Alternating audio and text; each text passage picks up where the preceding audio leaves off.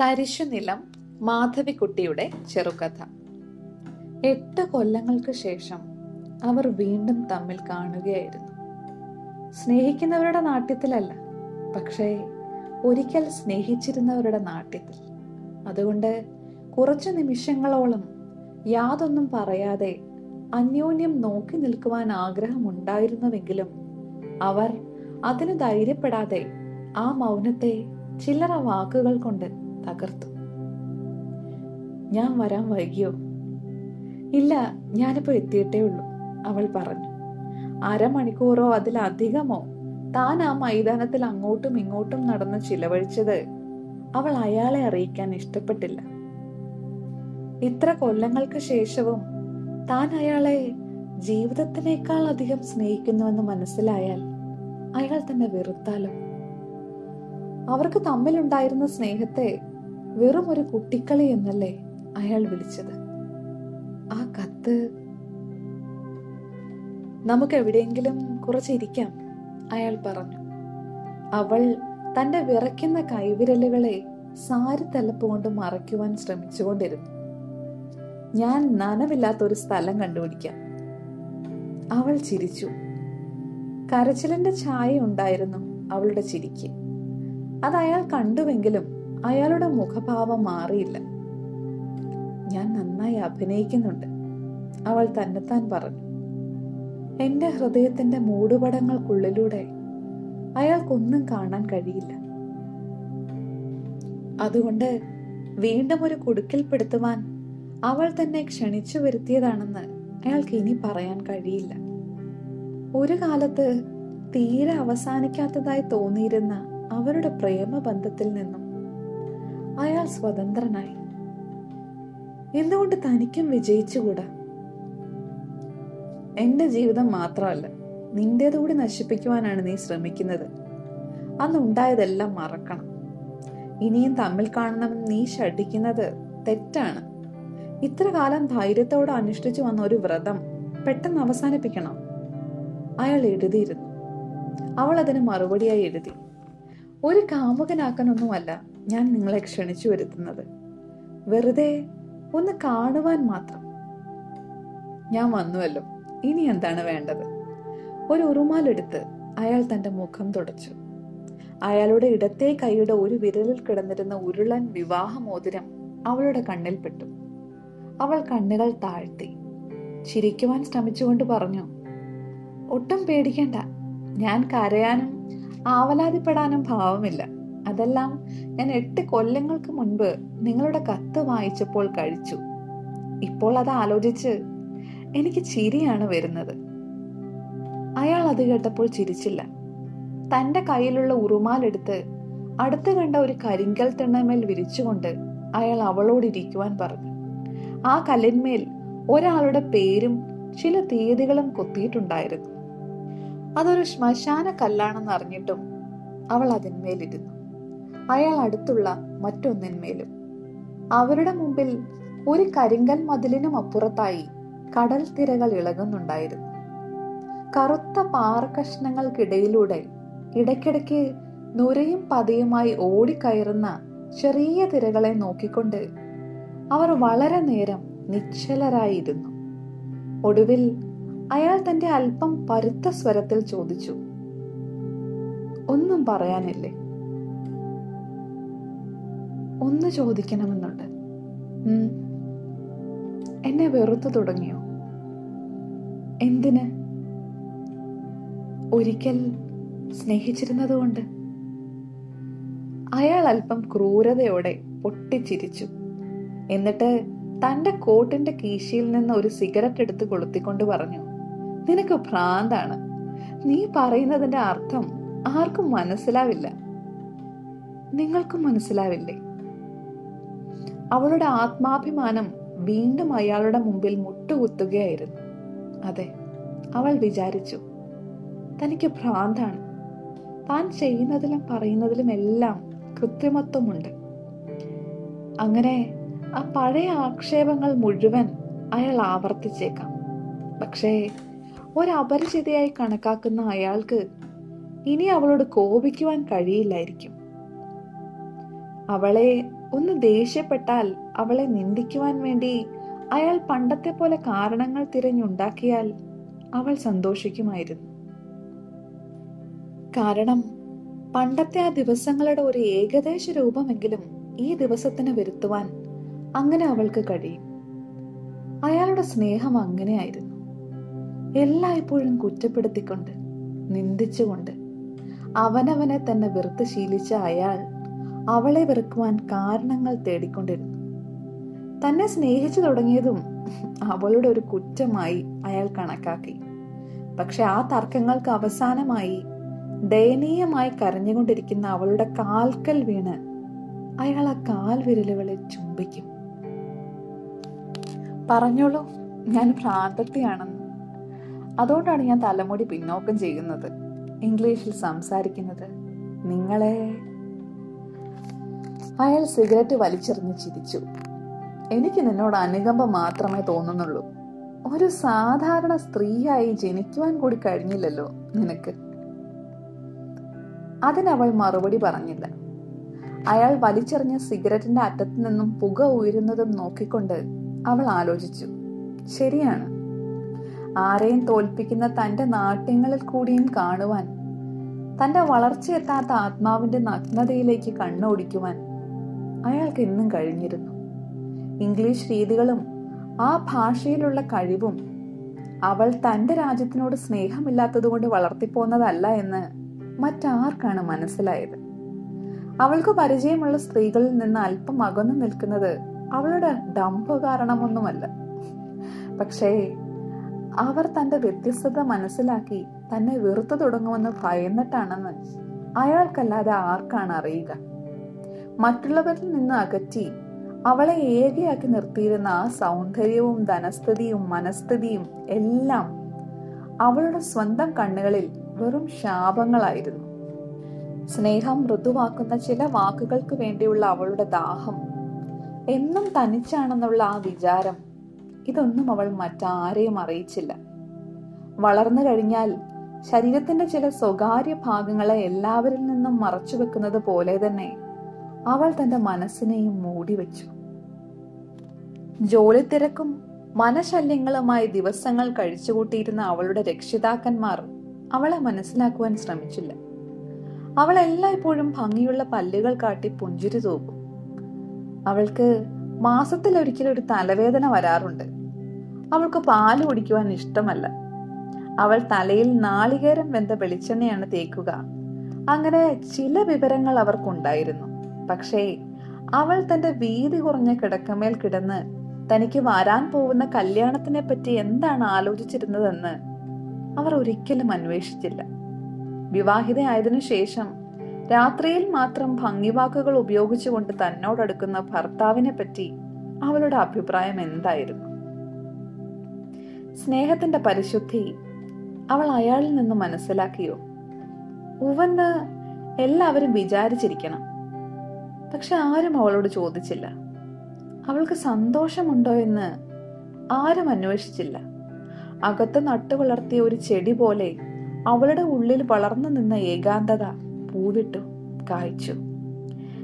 രാത്രികളിൽ അന്യോന്യം മനസ്സിലാക്കുവാൻ മാത്രം കഴിവില്ലാത്തതുകൊണ്ട് ജീവിതത്തിൽ പരാജയപ്പെടുന്ന മനുഷ്യജീവികൾ വീടുകളിലും തെരുവുകളിലും മറ്റും കിടന്നുറങ്ങുമ്പോൾ അല്ലെങ്കിൽ ദയനീയമായ ചില്ലറ സുഖങ്ങൾക്ക് വേണ്ടി അന്യോന്യം ഉപയോഗപ്പെടുത്തുമ്പോൾ അവൾ തന്റെ കിടക്കയിൽ കിടന്ന് സ്വയം പരിശോധിക്കും.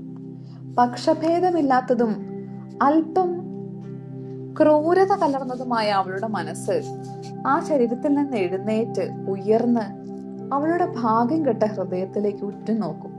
നനവില്ലാത്ത പശിമയില്ലാത്ത തീരെ ഫലപുഷ്ടിയില്ലാത്ത ഒരു തരിശു നിലം പോലെ നഗ്നമായി കിടക്കുകയായിരിക്കും. അവളുടെ ഹൃദയം. നിനക്ക് യാതൊരു മാറ്റവും വന്നിട്ടില്ല. നീ കുറച്ചെങ്കിലും വളർന്നിരിക്കുമെന്ന് ഞാൻ വിചാരിച്ചു. അയാൾ പറഞ്ഞു. അവൾ അയാളുടെ കണ്ണുകളിൽ നിന്ന് രക്ഷപ്പെടാൻ വേണ്ടി തല താഴ്ത്തി. അവരുടെ മുമ്പിൽ മഴവെള്ളം വീണ് വീർത്ത കടൽ കാമവിവശയായ ഒരു സ്ത്രീയെ പോലെ നിശ്വസിക്കുകയും കിടന്നുരുളുകയും പതുക്കെ തേങ്ങുകയും ചെയ്തുകൊണ്ടിരുന്നു. ആകാശം ചെറിയ ദ്വാരങ്ങളുള്ള ഒരു പഴയ ശീലക്കുടയായി അവൾക്ക് തോന്നി. മഴത്തുള്ളികൾ വീഴാൻ തുടങ്ങുകയായിരുന്നു. നീ കുട എടുത്തിട്ടില്ല ഉവോ അയാൾ ചോദിച്ചു. അവൾ തലയാട്ടി. നീ ഇപ്പോഴും ഇങ്ങനെയാണോ? കുട എടുക്കില്ല പണം എടുക്കില്ല ഉറുമാൽ എടുക്കില്ല. നീ എങ്ങനെയാണ് കഴിഞ്ഞുകൂടാൻ പോകുന്നതെന്ന് എനിക്ക് അറിയില്ല അയാൾ അവളുടെ അടുത്തേക്ക് മാറിയിരുന്നു കൊണ്ട് തന്റെ ശീലക്കുട നിവർത്തി തുറന്നു.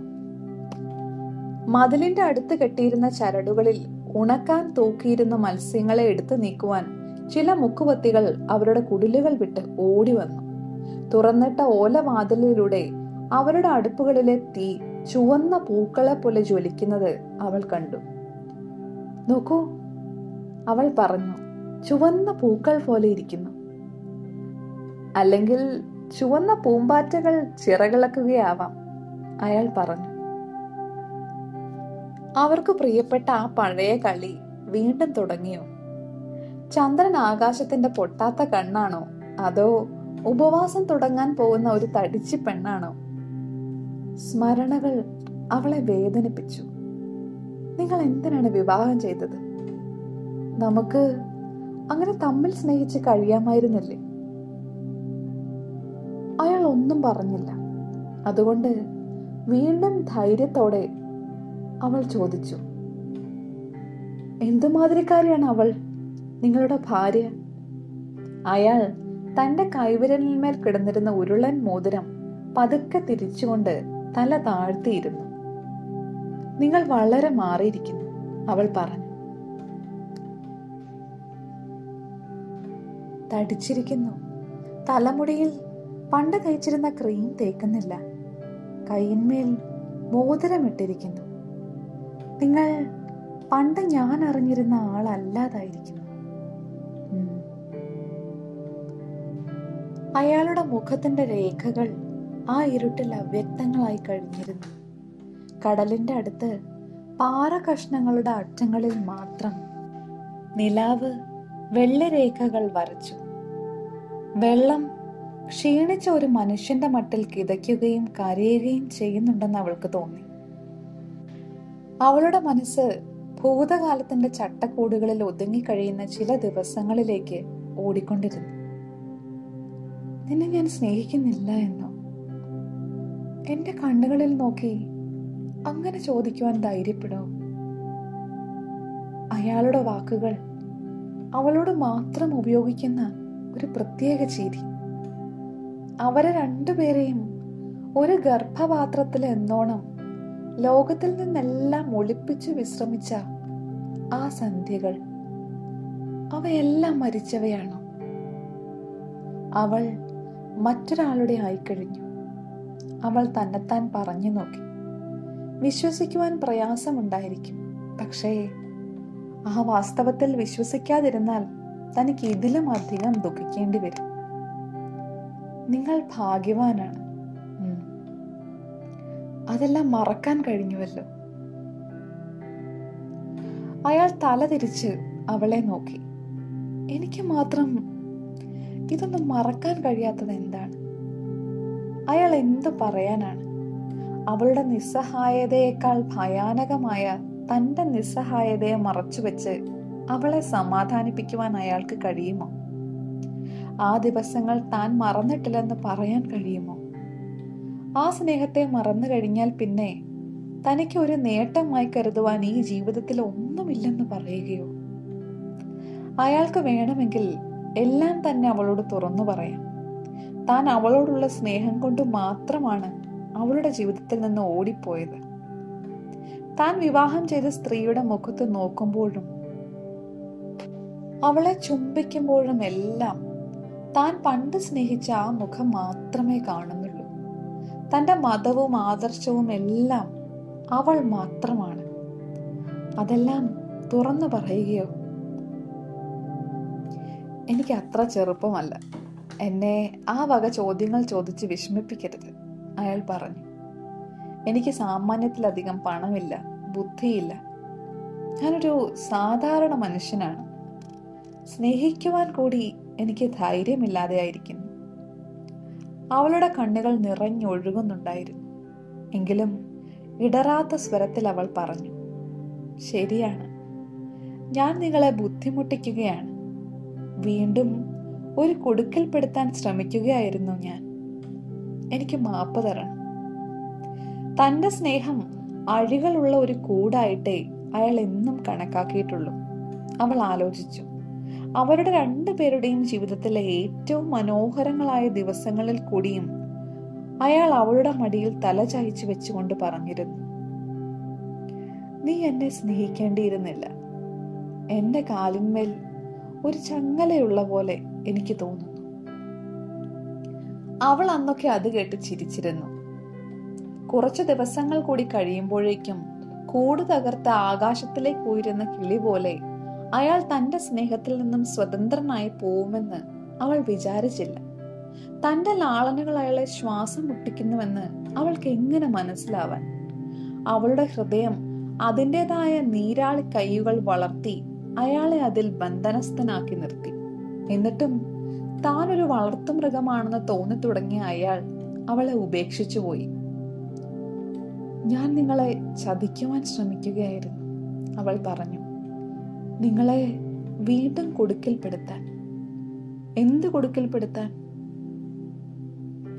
എനിക്കൊരു കുട്ടി ഉണ്ടാവാൻ മോഹമുണ്ടായിരുന്നു. എന്റേതും നിങ്ങളുടേതുമായ ഒരു കുട്ടി.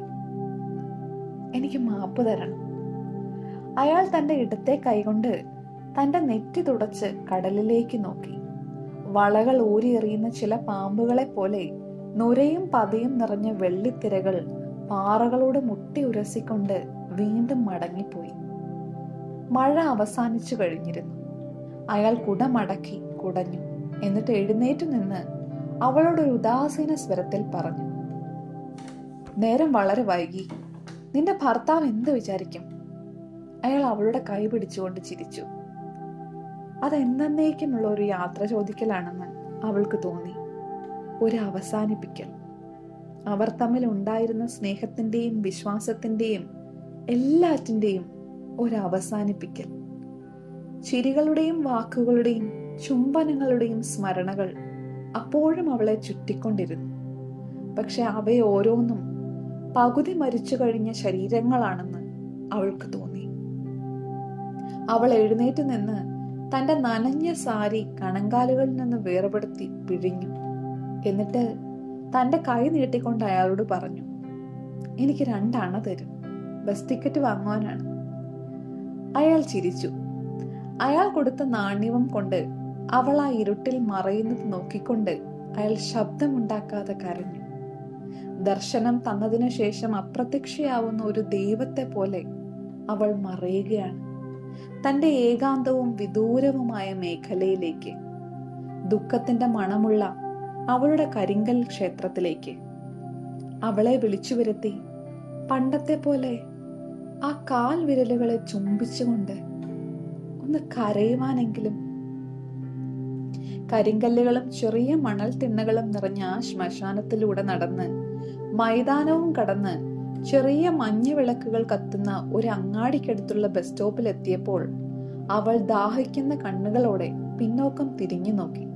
പക്ഷേ അകം പൊള്ളയായ ഒരു കൂരിരുട്ട് മാത്രമേ അവൾക്ക് കാണാൻ കഴിഞ്ഞുള്ളൂ.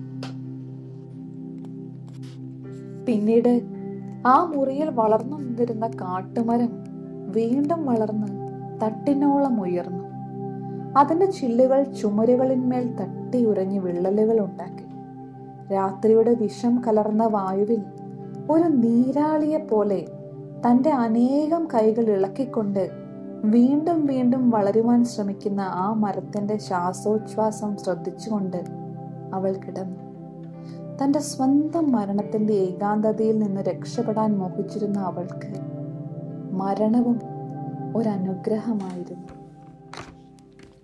നിങ്ങൾ കേട്ടത് മാധവിക്കുട്ടിയുടെ തരിശുനിലം എന്ന കഥ.